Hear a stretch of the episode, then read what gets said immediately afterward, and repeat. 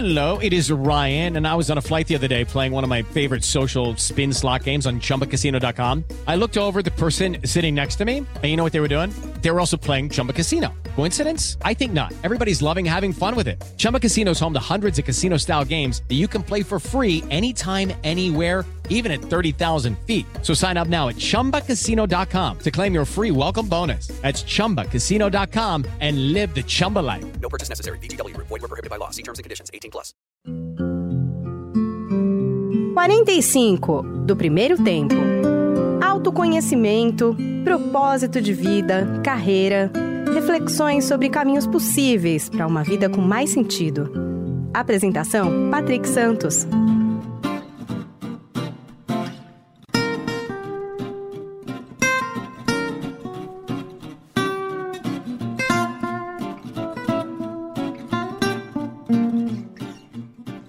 Seja bem-vindo, seja bem-vindo ao podcast 45 do Primeiro Tempo. Continuamos aqui na nossa versão remota, né, nesses tempos de pandemia do coronavírus e ampliando aqui o nosso leque de entrevistados, sempre trazendo pessoas que podem nos ajudar a entender um pouco tudo isso que está acontecendo e mexendo com todos. E é claro, ouvindo pessoas que se reinventaram, que têm histórias legais para compartilhar conosco aqui no podcast.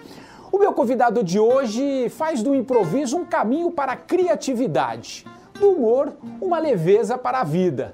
A junção do improviso e do humor o levou já há alguns anos, ele vai falar para a gente aqui, a largar um pequeno comércio no centro de São Paulo para se tornar palhaço. E palhaço sem fronteiras. Viajou o mundo com uma companhia francesa, Conheceu a África, esteve no campo de refugiados na Guerra do Kosovo, entre tantos outros locais aí pelo mundo. No Brasil foi integrante do Doutores da Alegria. Hoje ele continua palhaço, mas é também ator, diretor, dramaturgo, enfim, podcaster também, não posso esquecer disso. Eu tô falando do Márcio Balas. Tudo bem, Márcio? Obrigado por atender aqui o, o nosso convite, cara. Salve, salve, Patrick, salve, salve, ouvintes. Para mim é um prazer também. Acho que é a minha primeira entrevista que eu faço, não, não ao vivo, né? Quer dizer, ao vivo, mas não com a pessoa na minha frente, né? Então, novos tempos e é isso aí. Eu, o trabalho que eu faço tem a ver com isso criar a partir do que a gente tem, então estamos criando aqui juntos. Criando e improvisando, né? Acho que mais do que nunca a gente precisa improvisar muito nesse, nesses tempos, eu quero falar muito sobre isso. Mas primeiro eu te pergunto, como é que está sendo para você essa quarentena, cara? Como é que tá a tua vida? Como é que você está fazendo? Você que é um cara de, de shows, né? Você tem os seus cursos. Como é que está sendo trabalhar remotamente? Como é que você está se virando, cara? Então, como para todo mundo eu estou tendo que mudar e me reinventar, experimentar coisas novas, né? O meu trabalho até então era shows, palestras, workshops, tudo presencial, tudo ao vivo com as pessoas ali na hora. E agora eu estou achando maneiras de fazer a coisa acontecer online. Na semana passada eu fiz meu primeiro workshop de improviso online, nunca imaginei na vida que era possível, mas foi legal. Algumas coisas deram certo, outras coisas deram errado, algumas coisas foram muito incríveis, outras coisas foram terríveis. E é um pouco do, do, do que eu ensino quando eu falo sobre improviso, né? A gente vai para o imponderável, a gente vai para o inesperado, e a partir do que a gente encontra, a gente cria em cima disso. Então eu estou tendo pessoalmente que criar dentro da minha própria vida também. Ô, ô Marcio, e como é que você está vendo esse momento, cara? Assim, uh, qual o teu olhar, a tua perspectiva sobre, sobre esse momento, cara, tão tão novo, né, cara? Tão, tão forte ao mesmo tempo, né? Tá mexendo com o mundo, não é uma questão só aqui no Brasil, o mundo inteiro. Eu costumo dizer, né, a partir do meu do meu livro, o mundo está no vestiário agora, né? O mundo está parado para ver que, que bola vai jogar no, no segundo tempo, né, cara? Eu queria primeiro o seu olhar sobre, sobre isso, né? Enfim, para depois entrar um pouquinho nas suas vivências, nas suas andanças pelo mundo. Eu acho que você já viu muita coisa, né, cara? Não sei qual é a tua idade hoje, depois compartilha aqui conosco, mas eu queria primeiro o seu, o seu olhar. Como é que você está vendo tudo isso, cara? Então, como todo mundo é absolutamente novo para mim, uma coisa que assim é um pouco acho que diferente do ponto de vista eh, da profissão, do que eu já trabalho, é que no improviso e no palhaço, a gente está muito acostumado a trabalhar com esse imponderável, com essa coisa que a gente não sabe o que vai acontecer. É óbvio que eu nunca passei isso num nível global e dessa maneira. Mas assim, eu acho que o improviso, Uh, e o palhaço também, ele acabam preparando a gente que trabalha com isso diariamente, né, ou semanalmente, ou nos palcos, ou nos, nas, nas aulas, ou nos cursos, a entender que na verdade, a gente nunca soube o que ia acontecer. No fundo, no fundo, né? Porque as pessoas falam, ai, eu nunca imaginei, mas ninguém nunca imaginou nem o dia seguinte. Você pode imaginar, uhum. mas assim, a gente não sabe, né? A gente só existe o momento presente, só uhum. existe o aqui agora, né? Uhum. E o, o improviso e o palhaço são exercícios de trabalhar com isso. Então, num certo sentido, eu acho que uh, quem já trabalha um pouco com isso teve essa pequena vantagem, essa coisa de falar, ok, estamos nessa nova situação vamos arregaçar a manga e vamos ver como a gente pode criar em cima disso. Eu acho que aqui tem, como todas as grandes mudanças, grandes oportunidades, né? Oportunidades do mundo se reinventar, falando em termos globais, né? Do, do homem entender que, opa, estamos todo mundo junto, é. né? Não dá para ser cada um no seu é. cantinho resolvendo seus problemas. Não, não, não. Tá todo mundo junto, né? Isso em termos globais. Em termos pessoais, assim, o que eu estou presenciando e vivendo, assim, essa volta um pouco para a casa interior, para pensar um pouco como eu estou, como quem eu sou, de que jeito eu vou enfrentar essa situação nova. Então, esse mergulho para a casa interna é uma coisa muito profunda importante e acho que é uma grande oportunidade para todo mundo, né? E, e, eu acho interessante o que você falou e é um pouco esse conceito mesmo do, de tudo isso que a gente está vivendo, né, cara? Acho que mais do que nunca o, o, o, o vírus, né, essa essa pandemia mostra que estamos todos interligados, né, cara? De alguma maneira, algo que surgiu lá na China, se espalhou pelo mundo de, de, de alguma maneira, enfim, tem um, tem um olhar sobre o coletivo, sobre o todo, né? Que acho que você já vinha, acho que um pouco na tua história, você já vinha tentando buscar isso. Eu quero entrar também, o, Marcio, na, na, nas suas vivências, cara, pelo mundo. Você já teve na África com a companhia, né, do Palhaço Sem Fronteira. Você já deve ter visto, cara, muita coisa forte aí ao longo da sua vida, porque você faz do humor, né? Você tenta levar o humor. Eu até falei aqui no começo, trazer um pouco mais de leveza. Acho que quando a gente consegue levar a vida com mais leveza, não estou dizendo que é mais fácil, mas, mas é mais leve, né? Acho que de alguma maneira. Fala um pouco sobre isso e eu quero entrar um pouco nas suas viagens, do que você já viu, cara. Cara, você falou uma coisa que eu acho que tem tudo a ver. Assim, um, a gente começa a entender quando trabalha com humor, com comédia, com improviso, que assim, você, eu acredito, né? A gente tem algumas possibilidades de ver o mundo, de ver a vida. Uhum. Quando eu comecei a trabalhar como palhaço, eu comecei a, a, sem querer, entrar nesse modus operandi do palhaço e depois do improviso, que a gente chama de, que eu acabei chamando nesse nome, assim, de olhar do sim. O que é esse olhar do sim, né? O olhar do sim é eu dizer sim para aquilo que me acontece. Então, seja o, o improvisador no palco, quando ele está criando uma cena e o co-criador dele, o ator, o outro improvisador, dá uma sugestão para ele, dá uma ideia, dá uma proposta para ele, ele diz sim e cria em cima dessa ideia. E aí, esse outro aceita de sim e cria em cima dessa ideia, e juntos eles vão co-criar e fazer uma cena que acontece ali no momento presente, no aqui agora, que ela é única e repetível. Então, tem esse jeito de trabalhar que eu chamei né, de, de olhar do sim, né? Quando a gente vai para situações, por exemplo, você é, mencionou uma que muitas pessoas me perguntam porque é um pouco, a gente acaba comparando um pouco com a guerra, né? Vamos supor, quando eu fui como palhaço sem fronteira uh, com o pessoal da, da França para os campos de refugiados do Kosovo no meio da guerra, primeiro assim, para mim era absolutamente novo, então eu não tinha essa experiência. Eu brasileiro, né? A gente mora num país que não sabe o que é a guerra. Então, de repente, eu estava no meio da guerra, com uma trupe de palhaços, com gente do mundo inteiro, com um público que não falava a nossa língua. Então, assim, mais do que nunca, a gente não tem outra opção. A gente tem que aceitar, dizer sim e tentar criar dentro daquela situação. Então, por exemplo, quando a gente chegava no campo, aonde a gente vai apresentar? Onde vai ser o palco? Não tem palco, não tem luz, não tem estrutura nenhuma.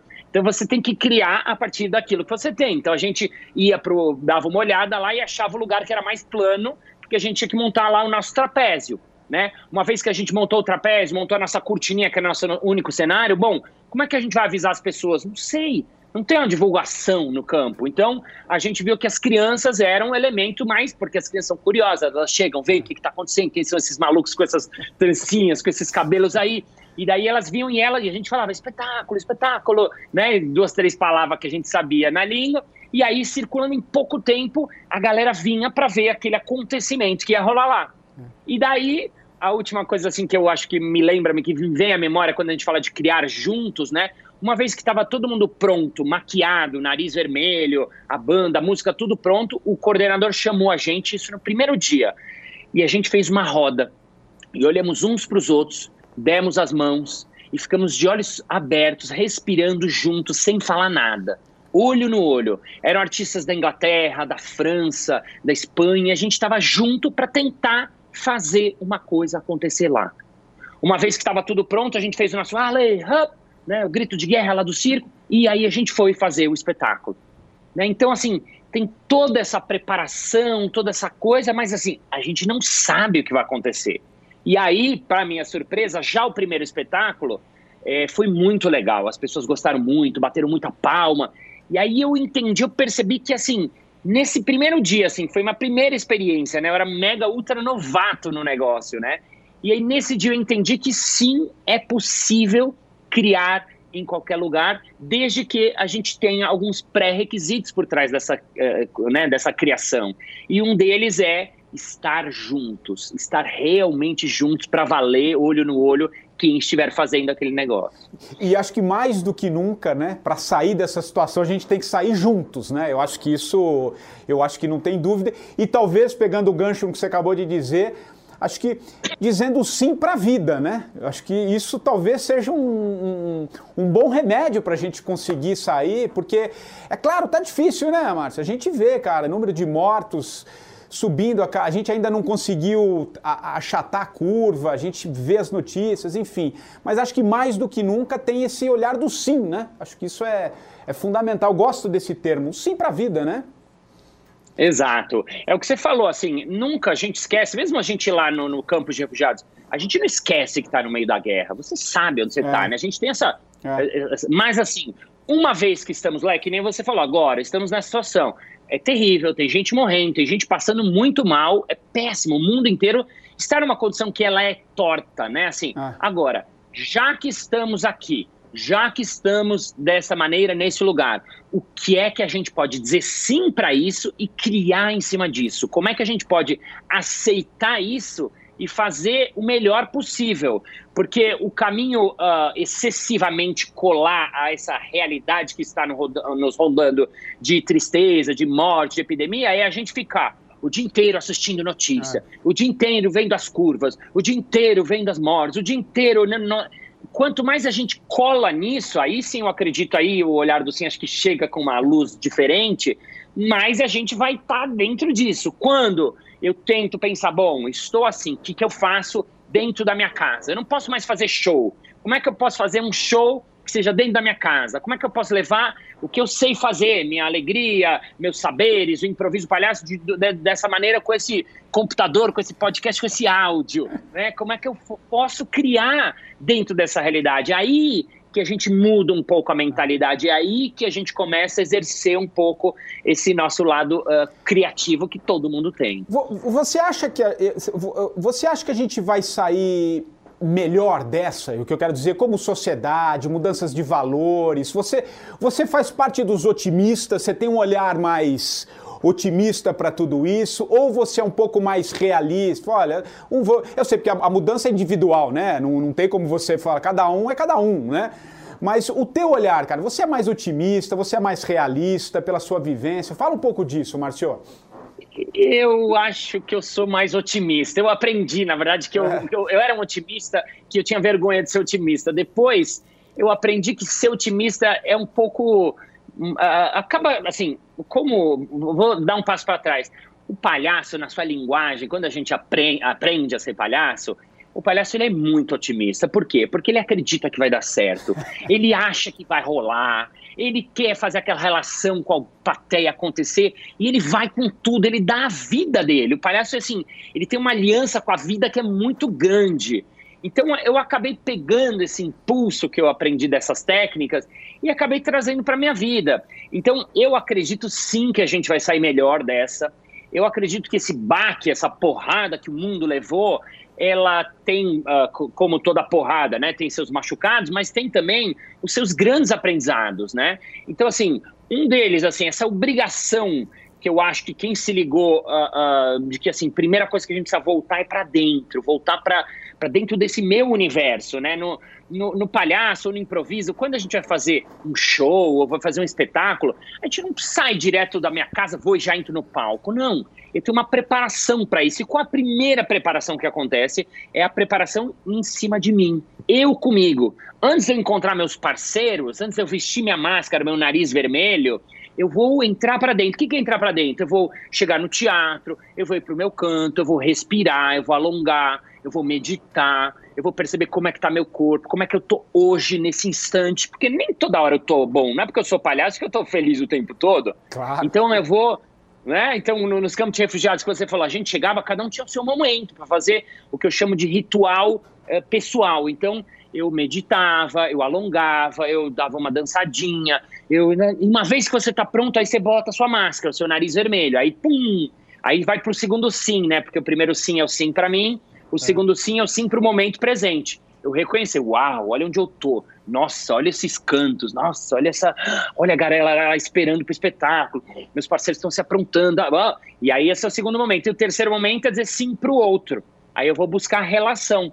Então, quando eu tô de nariz, uma vez que eu fechei os olhos, uma vez que eu abri, olhei, me conectei com o momento presente, Aí eu vou buscar o outro, seja o outro meu parceiro, seja outra galera da plateia que está ali assistindo, uhum. esperando. Então a gente saía, dava aquelas primeiras olhadinhas e volta, e olha de novo e volta. Então nesse momento a gente tenta estabelecer uma criação junto com o outro, né? Uhum. Para a gente juntos tentar fazer alguma coisa acontecer. Aliás, é, aliás, eu acho muito importante, né? Esse o outro, né? Acho que num momento como esse é importante a gente olhar para o outro em todos os sentidos, né, Márcio? Acho que por exemplo, você está aí na sua casa, eu, eu, claro, eu me desloquei aqui para vir gravar essa entrevista contigo, mas assim, muita gente está em casa, recolhido, mas tem aqueles que estão trabalhando para que a gente pudesse, inclusive, estar tá em casa, né? Tem uma série de, de outros aí que eu acho que é interessante esse, quando você traz esse outro, nos faz pensar um pouco sobre o outro, o caixa do supermercado, o motoboy, o motorista de ônibus que está ali nos levando para todos os lados, né? Eu acho que tem um, o rapaz do lixo que, que, que que acho que então eu acho que é um momento eu acho que é um momento de, de da gente olhar para esse outro que você está dizendo né que você que, que, o espetáculo em algum momento te faz olhar para o outro até porque é para o outro que você está fazendo também para você também mas para o outro né enfim fala um pouquinho disso também Marcio Total, é bem o que você falou. Eu acho que o, o, essa obrigação do, do, momento, eu acho que o mundo fala assim, galera, parem, pensa na porcaria que vocês estão fazendo aí, pô! E aí a gente falou, opa, caramba, como assim? Parar? Não dá pra parar, não, dá sim, ó, para aí. E aí ele, acho que alguém, né, sei lá se, se, se tem um alguém aí maior, mas assim, deu essa obrigada na gente para parar e fazer essa observação. Então, é o que você falou, a gente sacar entender, perceber, porque as pessoas muitas vezes dizem, ah, mas é. eu tô aqui sozinho na minha casa. Pô, que o cara que é o médico, a enfermeira que tá no hospital todo dia, é. lidando com essa loucura ali, com essa dor ali na, na frente, no, no, né? Eles são a frente de batalha, né? Então, qual é o seu papel dentro dessa é. guerra, né? E eu acho que essa, essa guerra também tem uma diferença, porque as guerras que, que já tiveram sempre tinham um contra o outro. Agora não tem contra tá todo mundo junto, não tem um país com, né? Tá todo mundo junto na mesma guerra, entre aspas, né? Então, assim, aonde que é o seu lugar dentro desse contexto? Desse, onde que é seu lugar? Um, o que, que você pode fazer, né? Outro dia eu até tava falando, puxa, eu sou comediante, eu sou palestrante, o que eu posso ajudar, né? Eu falo assim, nossa, os médicos, as enfermeiras estão lá, né? Assim, e aí, um dia a, a, gente fez uma, uma live de improviso, né? A gente fez jogos de improviso, que é uma coisa que eu estou experimentando no online, que eu nunca tinha feito. E a gente fez, foi uma experimentação, foi a minha primeira, na verdade, essa.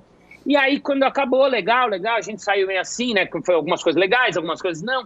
E eu recebi no Instagram uma mensagem de uma uh, médica que falou assim: Balas, por favor, façam mais lives. Eu tô saindo do hospital e lá tá uma loucura. Então, quando eu saio, eu quero mais é ver bobagem, eu quero ver humor, eu quero me conectar com alegria. E eu falei: Nossa eu posso ajudar uma enfermeira, uma médica fazendo minhas bobagens. Então achei, meu papel é esse. Eu vou fazer essa coisa que eu sei fazer aí para tentar ajudar o outro que está lá no, na frente de batalha. Então cada um tem seu papel, né? Não, e, e, acho que é interessante, agora você trouxe um, um, aspecto que é o que eu quero muito falar com você e tenho certeza que muita gente quer, quer te ouvir também, que é, é, é o que você falou, achar o seu papel, né? Achar o seu papel. Você achou seu papel quando você trocou aquela vida que você tinha lá atrás, que você foi dono de papelaria, né? Você ficou durante um bom tempo, chegou um momento da sua vida você falou assim: "Não, chega, eu vou, eu vou encontrar aquilo que faz sentido para mim". E surgiu ali o, o palhaço, que depois você acabou viajando o mundo. Enfim, em que medida esse. Primeiro, conta essa história, que eu acho que muita gente quer ouvir, né? A sua mudança. E, e, também, assim, em que sentido você encontrar o seu propósito faz com que a vida seja mais, mais, sei lá, mais verdadeira, mais humana, mais própria, no sentido maior? Fala um pouco disso, Márcio. Então, você estava me contando né, da sua reinvenção, eu tive a minha reinvenção também, né? Até os 27 anos eu era dono de uma papelaria no centrão de São Paulo, né? Quando eu tinha 17, na verdade, eu passei já por uma mudança violenta na vida que meu pai morreu assim subitamente. Meu pai teve um acidente e morreu. E eu tive que virar o dono da papelaria. Com 17 anos, eu peguei um pequeno negocinho no centrão de São Paulo, eu com meu irmão, e a gente teve que fazer o, o negocinho dele lá. E fiquei lá durante 10 anos. Então, 10 anos da minha vida, eu fui um dono de papelaria que vai todos os dias das 8 às 6 da tarde, tá? trabalhar normalmente. Se eu falo, eu era uma pessoa normal, um horário normal, uma rotina normal, era inteiro normal, né?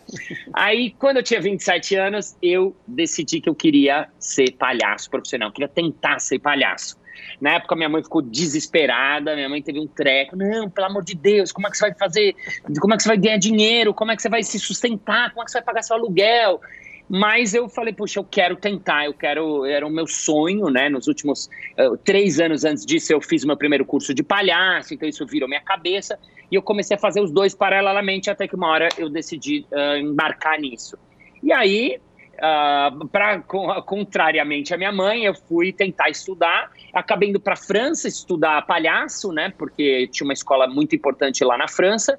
Uh, e aí lá na França eu conheci lá os Palhaços Sem Fronteiras, que já falamos aqui, e lá eu fiz show na rua, e fiz uma faculdade, fiz uma escola, fiz um monte de coisa e acabei me formando, digamos assim, nessa arte do palhaço. Aí quando eu voltei ao Brasil, eu ainda estava assim com muito medo, porque eu não sabia como fazer isso. Como é que eu vou trabalhar? Onde você pega, né, diferente engenheiro, um advogado, né? Não tem muitos lugares que se trabalha de palhaço, né? E, para minha sorte, na época estava tendo uma seleção para trabalhar nos Doutores da Alegria, que é um projeto de ah. palhaço em hospital, que você deve conhecer. Sim. E aí eu fui aprovado. E o Doutores é um projeto remunerado, profissional, né? Então você recebe um salário para trabalhar como palhaço no hospital. Então eu fiquei muito feliz porque eu comecei a trabalhar remuneradamente, né? ganhando um pouco de dinheiro então podia pagar minhas contas, podia pagar minha comida, né, minha, minha, minha, minha vida, né, e aí comecei a trabalhar como palhaço no hospital. E aí que eu comecei pouco a pouco, como toda carreira, você vai passo a passo, né? Você sabe disso, vai se reinventando sempre em novos mundos, novos universos. E alguns anos depois eu acabei investigando essa coisa do improviso também, eu acabei trazendo um pouco essa linguagem do improviso para o Brasil, que era uma coisa que não tinha muito por aqui. Aí a gente fez o Jogando no Quintal, que foi o primeiro espetáculo de improviso no Brasil. E na sequência, acabei indo parar na televisão, virei apresentador de TV, depois virei apresentador de entretenimento, depois virei podcaster, né? Fiz o Balasquete, que é meu podcast. Então é isso que a vida é uma loucura, né? A gente acha se você me perguntasse aos 26 anos, ah, o que você vai fazer? Ah, vou tocar minha papelaria, eu acharia, né? Mas olha a loucura, de repente tudo mudou é. e tudo está mudando de novo, né? Mas fez, fez muito sentido, né? É, é isso que eu queria te ouvir. Quando a gente faz também aquilo que talvez seja o, o que nós temos de melhor, né? Aquilo que a gente. A gente precisa descobrir também, a gente precisa se abrir um pouco para isso, né? Acho que você, ali aos 26 para 27 anos, falou assim: não peraí, deixa eu ver se é isso aqui que é o meu caminho, né? É importante a gente abrir esses espaços para a gente descobrir, né? Não, não às vezes ficar. Claro, não estou aqui julgando ninguém, não é esse o papel aqui, mas às vezes a gente fica escondido dentro de um desejo e de repente a vida passa e talvez momentos como esse que a gente está vivendo sejam disruptivos nessa. Isso também, né? De nos mostrar uma série de coisas, né, né Balas? Acho que é legal falar disso.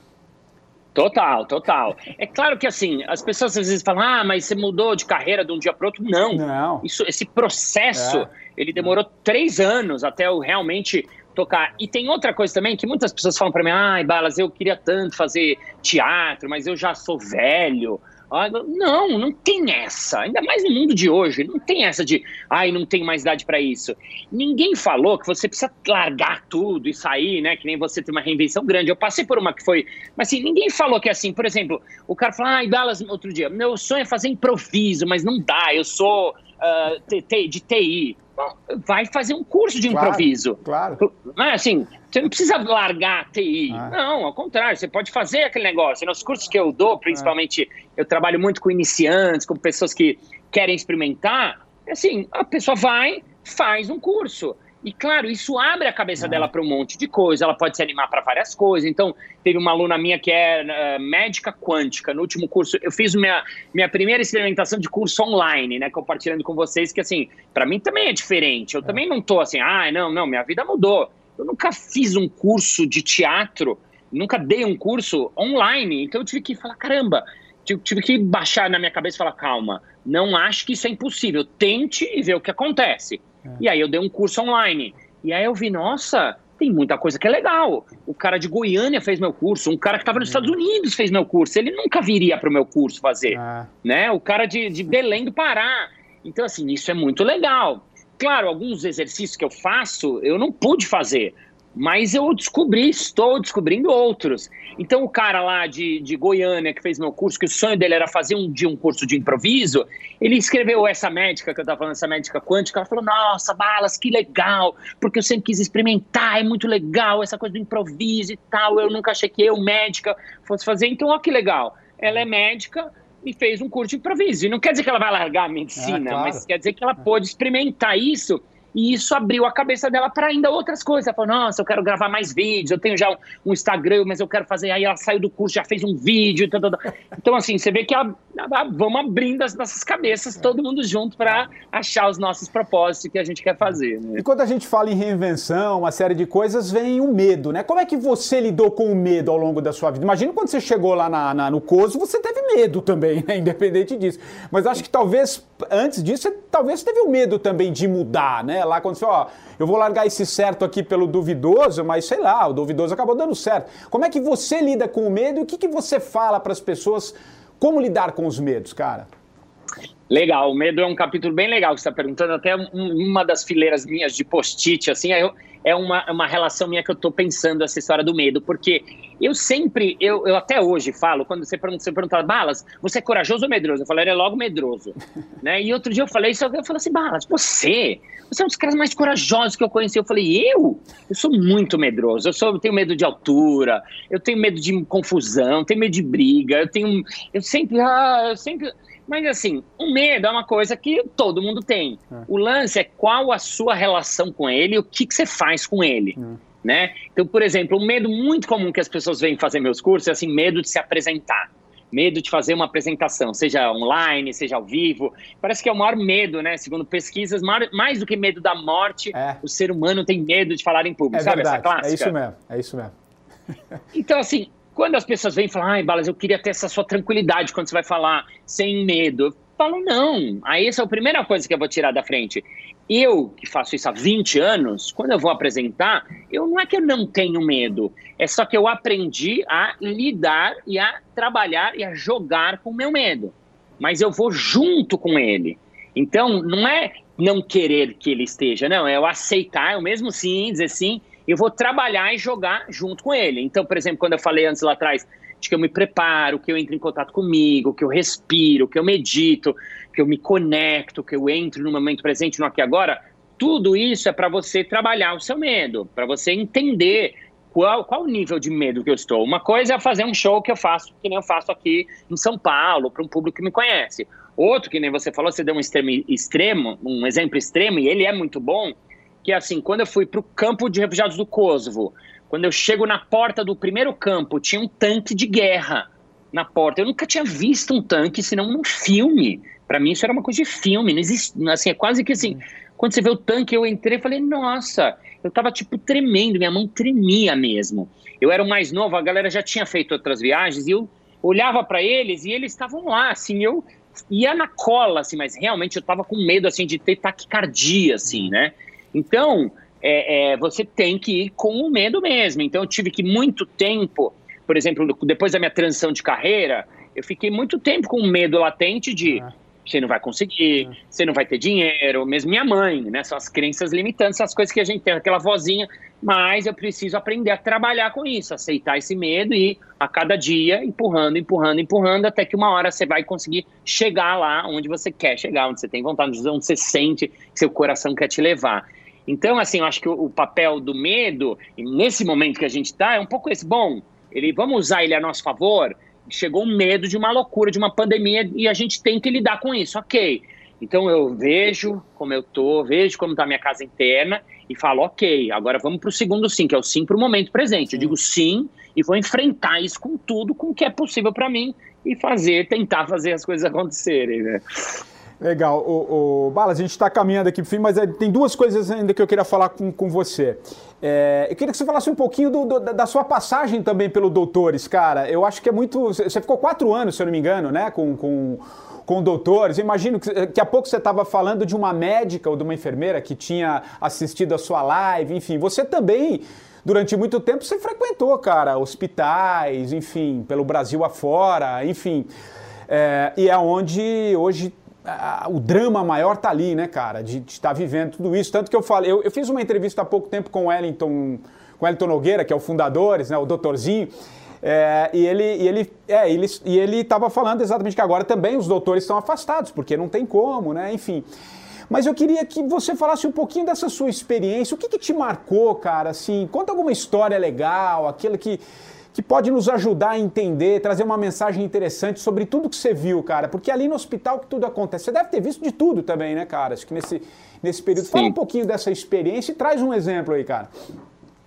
Então, o Doutores para mim foi uma grande escola, né? Sou sempre grato ao Wellington que me convidou para trabalhar lá porque, primeiro, é mais um lugar inusitado de você ir trabalhar. Até as pessoas falam, ai, mas hospital, eu tenho medo. Eu também odeio hospital. Eu tenho uma relação assim de, ai, não, eu só vou no hospital se precisar muito, porque eu não, não gosto de entrar, não gosto do cheiro, não gosto. Não é um lugar que me, me convida, né?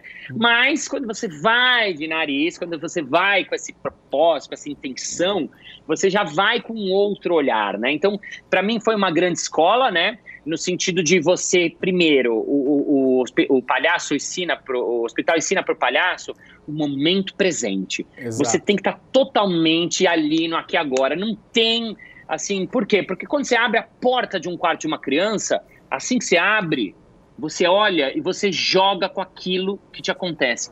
Não dá para você prever como a criança vai te receber, porque às vezes a criança pode falar: "Palhaço, vem cá, mãe, um palhaço, vem, vem". Beleza, legal. Mas às vezes você pode olhar lá e a criança tá meio assim com uma cara meio. Que, que esse palhaço tá fazendo aí? Ou pior, você pode abrir a porta, entrar assim e tá a criança lá meio assim, quase começando a chorar, porque de repente surge uma figura daquela. Então, dependendo de que, qual for a reação, você vai ter que tomar uma atitude. Então é instante instante, não dá para você prever, ah, olha, vamos fazer tal coisa, e se a gente entrasse e fizesse uma historinha? Não, ninguém sabe nem se a criança é um bebê, como é você vai contar a história se ele não fala? Hum. Se é um adolescente que é mano, não tá afim de ficar de historinha. Então você tem que jogar em tudo aquilo que te acontece, entendeu? Então, por exemplo, eu falei de adolescente, né? Me veio à cabeça um moleque que a gente uh, uh, visitou, e a primeira vez que a gente entrou, assim, o moleque veio e falou assim: puta que pariu era só o que me faltava. Né? Então, que as, que as, pessoas acham que sempre vai ter a recepção, porque é palhaço, não. O moleque tava, quebrou o braço, tinha fazer uma cirurgia e, e, de repente me entra um fucking palhaço. Ele queria assim. Então o moleque falou alto assim, né?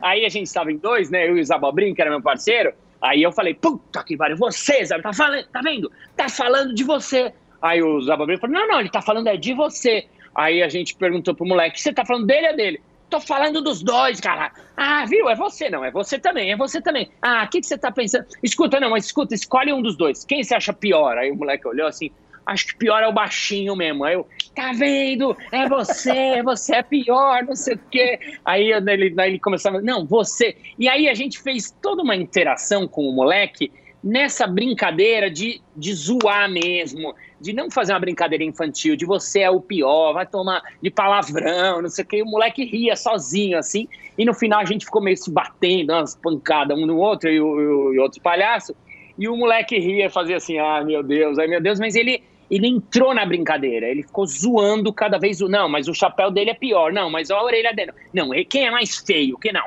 Mais feio o grandão mesmo. Ah, tá vendo, João Grandão, você é o mais feio. E a gente fez toda essa brincadeira e saiu se estapeando. E o moleque assim, meu Deus, meu Deus, e ele amou, né? É. Mas assim, você vê que assim, não tava dado de, de primeira ganho. A gente demorou, a gente teve que entrar no jogo dele, mas aí você transforma aquele instante. É. Aí depois disso, aquele moleque que estava conectado com a dor, conectado com a é. cirurgia, ele provavelmente ele comentou com a mãe, oh, esses aí, não sei o quê. Ele na cabeça dele fez novas imagens, é. ele brincou. Então quando a gente faz isso, a gente se reconecta com a vida, né? Aí que esse sim aparece de novo. É, né? E eu acho interessante quando você fala que, que você, você entra no outro, né? Quando você consegue, é, pelo menos, conectar ali, não ser o que você. É, é, é, é, acho que esse é o grande lance, né? De você conseguir entender tudo e aí sim transformar, né? Eu acho que você só consegue quando você tá no mesmo nível, né, cara? E acho que isso para tudo na vida, né? Eu acho que a gente entender, né? Total, total. Você falou é, é, precioso, porque você fala assim: ah, tá bom, você é palhaço, mas como é que eu faço isso na minha vida? Bom, fazer isso na minha vida é tentar colocar essa escuta, que a gente chama de é. escuta ativa, é. escuta profunda, escuta periférica, para o outro. Então, nessa minha nova situação de hoje, pô, eu estou trabalhando com uma equipe agora, meu time, a gente se encontrava lá no, no escritório, agora está todo mundo na sua casa. Como é que a gente, enquanto time, enquanto equipe, consegue ajudar um ao outro? Como é que eu, enquanto ser, consegue, consigo ajudar você? Percebendo e tentando perceber do seu olhar, porque cada um vive numa loucura. Se eu tô sozinho na minha casa, agora eu tô sozinho, não tem ninguém na minha casa. É diferente de um parceiro meu que tá com filho em casa, que é diferente do outro que tá ele e a mulher, que é diferente do outro que tá. Né? Então, assim, como é que eu consigo entrar no, no, pelo olhar do outro e perceber como é que eu posso ajudar ele lá? Como é que eu posso fazer essa relação acontecer? Então, o palhaço e o improviso trazem muito esses elementos. Por quê? Porque no palhaço e no improviso, a gente joga com o que acontece, a gente joga com o imponderável, a gente joga com o inusitado, a gente joga com esse inesperado, que é o que o mundo está tendo que fazer nesse momento, a força. É, e eu acho que o mundo precisa muito de uma palavrinha que eu estou vendo aí do seu lado, que também chama-se bom senso, né? Eu acho que o bom senso, num momento como esse, é, é, foi, acho que a gente passaria por muitas mudanças se todo mundo tivesse de governo, enfim, tudo, bom senso, né, cara? Acho que esse talvez seja o o melhor remédio, né, cara? Sim, total. Esse cara, esse, esse é um artista plástico, chama Rage. Ele, eu vi esse quadro dele, eu pirei, porque assim, é um remédio de é. bom senso. Ah, isso é, é um remédio que a gente precisa destruir. A gente precisa parar de tomar remédio, né? Na medicina, na medicina. É. Isso é, é começar a tomar bom senso, começar a tomar alegria, ah. começar a tomar é, pílulas de criatividade, começar a entender que o outro é igual a mim, a gente está ah. junto nessa criação, ah. né? Que a gente é, é, esse princípio, a gente tem um princípio no improviso que eu gosto muito, que é fazer o outro brilhar. Então, se eu faço o outro brilhar, né, quanto mais eu consigo ah. fazer o outro brilhar, mais o outro vai brilhar. E quanto mais ele vai me ah. fazer brilhar, eu também. Todo mundo junto vai brilhar. E todo mundo vai fazer a coisa acontecer junto, né? É, exatamente. O, o, o Balas, agora para acabar efetivamente, é uma marca aqui do, do podcast. E aí você é o mestre do improviso, não tem problema nenhum, né? São duas marcas aqui. Sempre o convidado indica um livro, algum livro que ele goste, que ele, que ele. Não precisa estar aí, não. Você pode falar se não tiver na mão. Importante é que você indique um livro que para você marcou, que tenha sentido. Isso é o primeiro. E o segundo, escolha uma música para encerrar o nosso bate-papo. Alguma música que você acha que, que tem uma mensagem, que é algo legal. Enfim, cara, é, tá com você aí a bola. Legal, vamos lá, vamos lá. Não sou muito da leitura, então, mas eu vou indicar um livro que está me balançando a cabeça que chama O Despertar de uma Nova Consciência. Eckhart Tolle. Isso, Eckhart Tolle, sabe, exatamente. Só, só, uma pausa aí. O, o meu convidado é. da, da semana passada indicou o mesmo livro. Olha que coisa, o, o Murilo Gun. O Murilo ah, Gun. Ah, então. A gente é muito amigo, é, a gente é muito amigo, eu tô indicando o mesmo livro, porque são os dois livros. Esse tem um segundo que eu, tô, eu não li inteiro, mas que chama O Essencialismo, que é um livro também que eu tô achando muito interessante, que está me ajudando a, a, São os três livros que estão na minha cabeça. E o terceiro é O Milagre da Manhã, também, também. que é um livro muito é. bacana para quem quer mergulhar um pouco para dentro, fazer um ritual interno, entender que uh, você começar o seu dia de uma maneira diferente pode mudar a sua vida. É. E um, uma música, puxa, uma música que me vem à cabeça eu não sei se vou saber nem a letra, nem como ela chama, mas a, a, é uma música do Lulu Santos, que ela fala assim: é, vamos, é, vamos viver tudo que há para viver, vamos nos permitir, lá, lá, lá. Porque na hora ele tem uma, uma, uma parte da letra que fala assim: vamos dizer mais sim do que não. É. E eu acho que a gente está nesse momento de, de dizer mais sim do que não, né? Então a gente está precisando mais de música, a gente está precisando mais de poesia, né? ah. né? A gente está precisando mais de humor, a gente está precisando mais de alegria, né? E, e, e, como eu não sei a letra da música, eu vou aproveitar esse meu momento final para fazer uma micro poesia para você, pode ser? Pô, demorou, vai lá, para todos nós. Vamos lá, então vamos lá. Estamos aqui nesse dia, esse dia que se preste, falando juntos aqui, aqui nesse podcast. Tem coisas que eu indico, tem coisas que você indique. Claro que tem que ouvir o nosso podcaster, que é o Patrick. Quero que você saiba, quero que você não me moleste. Você pode ouvir também, também o meu Balascast. Hoje é um dia incrível. Hoje eu não estou na beira. Estou gravando aqui nesta segunda-feira. E para que a gente se contente, para que celebremos o amanhã, muito obrigado, você ouvinte da Rádio Jovem Pan. Que demais, que demais. Boa, legal. Aliás, fica aqui o um convite para ouvir o Balacast. Eu sou ouvinte do seu podcast já há um tempo. Já, ah, há quantos anos que você tem o podcast? Já faz um tempo, né, cara? Balacast tem quatro anos é. já, tá no episódio 169, é. É, aliás, é um belíssimo podcast. Enfim, é muito, muito legal. Eu vejo a vida melhor no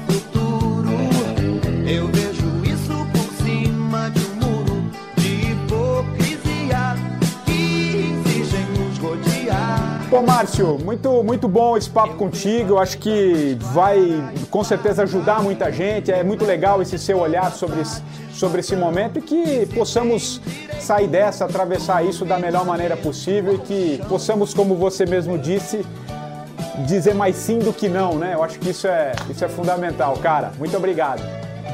Cara, muito obrigado. Para quem ouvinte quiser perguntar coisas, mais dúvidas, não entendeu coisa alguma, vai no arroba Márcio Balas no meu Instagram, é o jeito mais fácil de chegar até mim. E, poxa, super obrigado. Eu fico feliz enquanto palhaço, enquanto improvisador, de poder compartilhar um pouco dos meus saberes com a sua galera aí também. Legal. E o podcast 45 do primeiro tempo volta a qualquer momento. E você, se tiver alguma sugestão, também vai lá no meu Instagram, o patricksantos.oficial, e mande lá sua sugestão. Quem você gostaria de ouvir aqui nesse bate-papo? Tá bom? Um abraço e até lá. Escolhe pelas mãos, mesmo sem se